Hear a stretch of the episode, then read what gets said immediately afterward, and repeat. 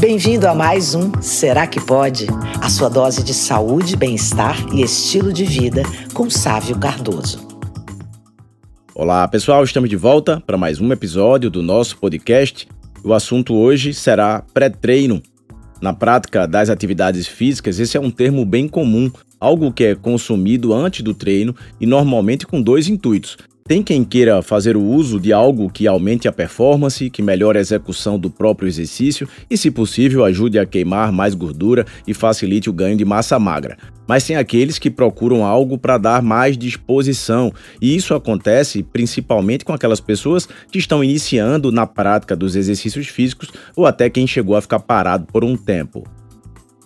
Vamos primeiro falar sobre algo que dê essa disposição e facilite a ida então para a academia, por exemplo.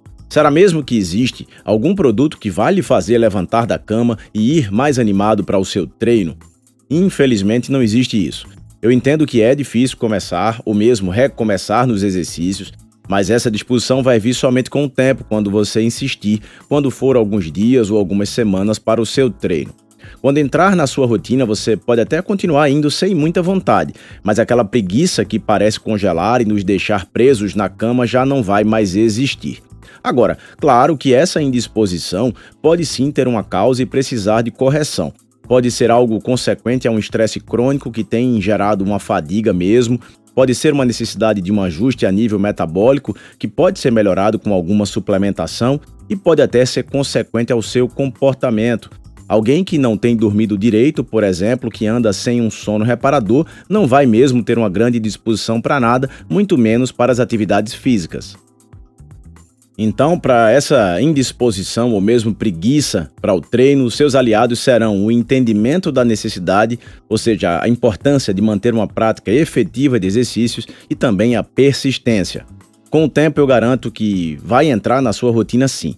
Agora, quando se fala de algum pré-treino para melhoria da performance, para otimizar o resultado, será que funcionaria? A primeira substância que vem às nossas cabeças é sem dúvida a cafeína. Ela é a substância psicoativa mais consumida no mundo e pode ser encontrada no café, mas também em algumas outras fontes naturais, como alguns chás e até no cacau. Também costuma ser ingerida na forma de outras bebidas energéticas e, infelizmente, o consumo dessas bebidas industrializadas é bem alto no nosso país. A cafeína tem liderado as pesquisas de suplementos ergogênicos e suplementos esportivos nas últimas décadas, inclusive podendo ser consumida em cápsulas, mas será que tomar um café expresso antes do treino chega a promover aumento da performance? Alguns estudos já demonstraram que a suplementação com cafeína pode sim melhorar alguns aspectos relacionados aos exercícios, incluindo atividades aeróbicas prolongadas e também aqueles exercícios de curta duração e alta intensidade. Mas existe um ponto muito importante. A cafeína ela oferece um papel ergogênico quando ela é consumida em dose de 3 a 6 miligramas por quilo de peso. Então, para um homem de 80 quilos, seria algo entre 240 e 480 miligramas, o que não é pouco. Para se ter uma ideia, em xícaras, um expresso tem cerca de 50 a 80 miligramas de cafeína.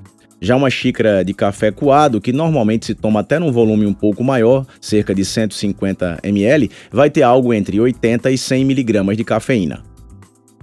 É claro que tudo isso vai depender de como esse café foi tirado, vai depender se foi um café mais concentrado, mais forte ou se foi um café mais diluído.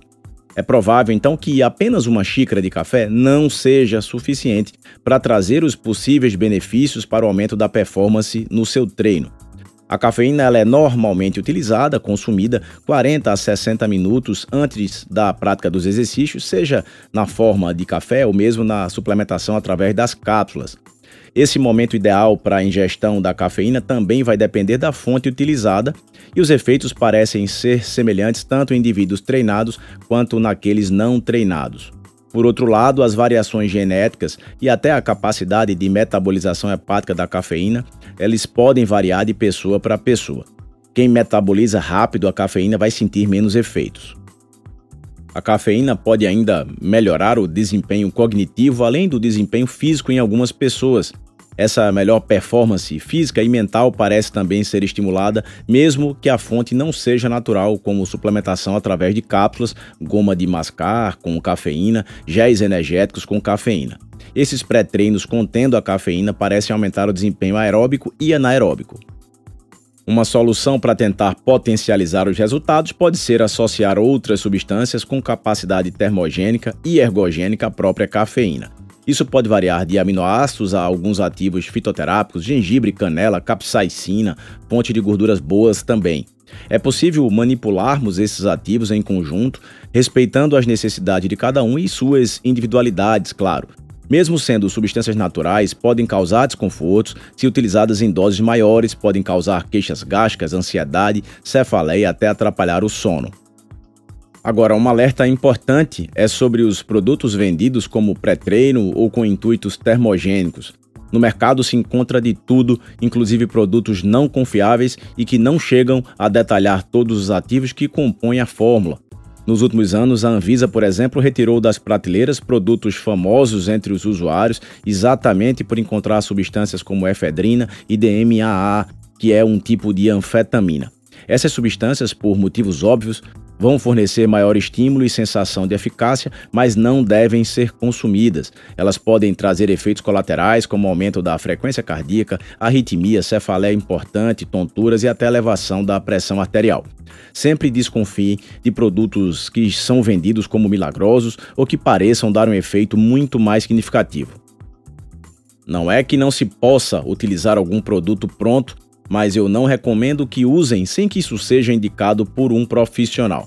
Não tenho nada contra tentar otimizar os resultados dos seus treinos, mas de maneira alguma isso pode ser à custa do uso de alguma substância que comprometa a sua saúde.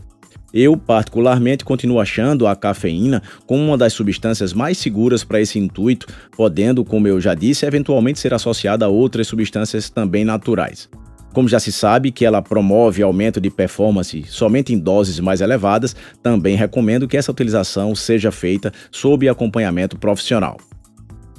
Para finalizar, é importante lembrar que são vários os fatores que induzem a termogênese no nosso corpo, incluindo o exercício físico e a própria dieta. A questão é que não se pode conferir a uma única substância, seja a cafeína ou outra, o poder de resolver a situação. Não vai existir nenhuma substância natural que nos traga um efeito milagroso em relação aos resultados dos nossos exercícios. Elas podem até serem auxiliares, serem adjuvantes, mas nunca serão responsáveis sozinhas. De nada vai adiantar aumentar o consumo de cafeína ou procurar um pré-treino que pareça mais eficaz e continuar não ajustando a dieta, o seu sono e a própria frequência e intensidade dos treinos. Por hoje é isso. Aproveite para compartilhar o conteúdo do episódio de hoje e não deixe de acompanhar outras dicas no perfil Dr. Sávio Cardoso no Instagram.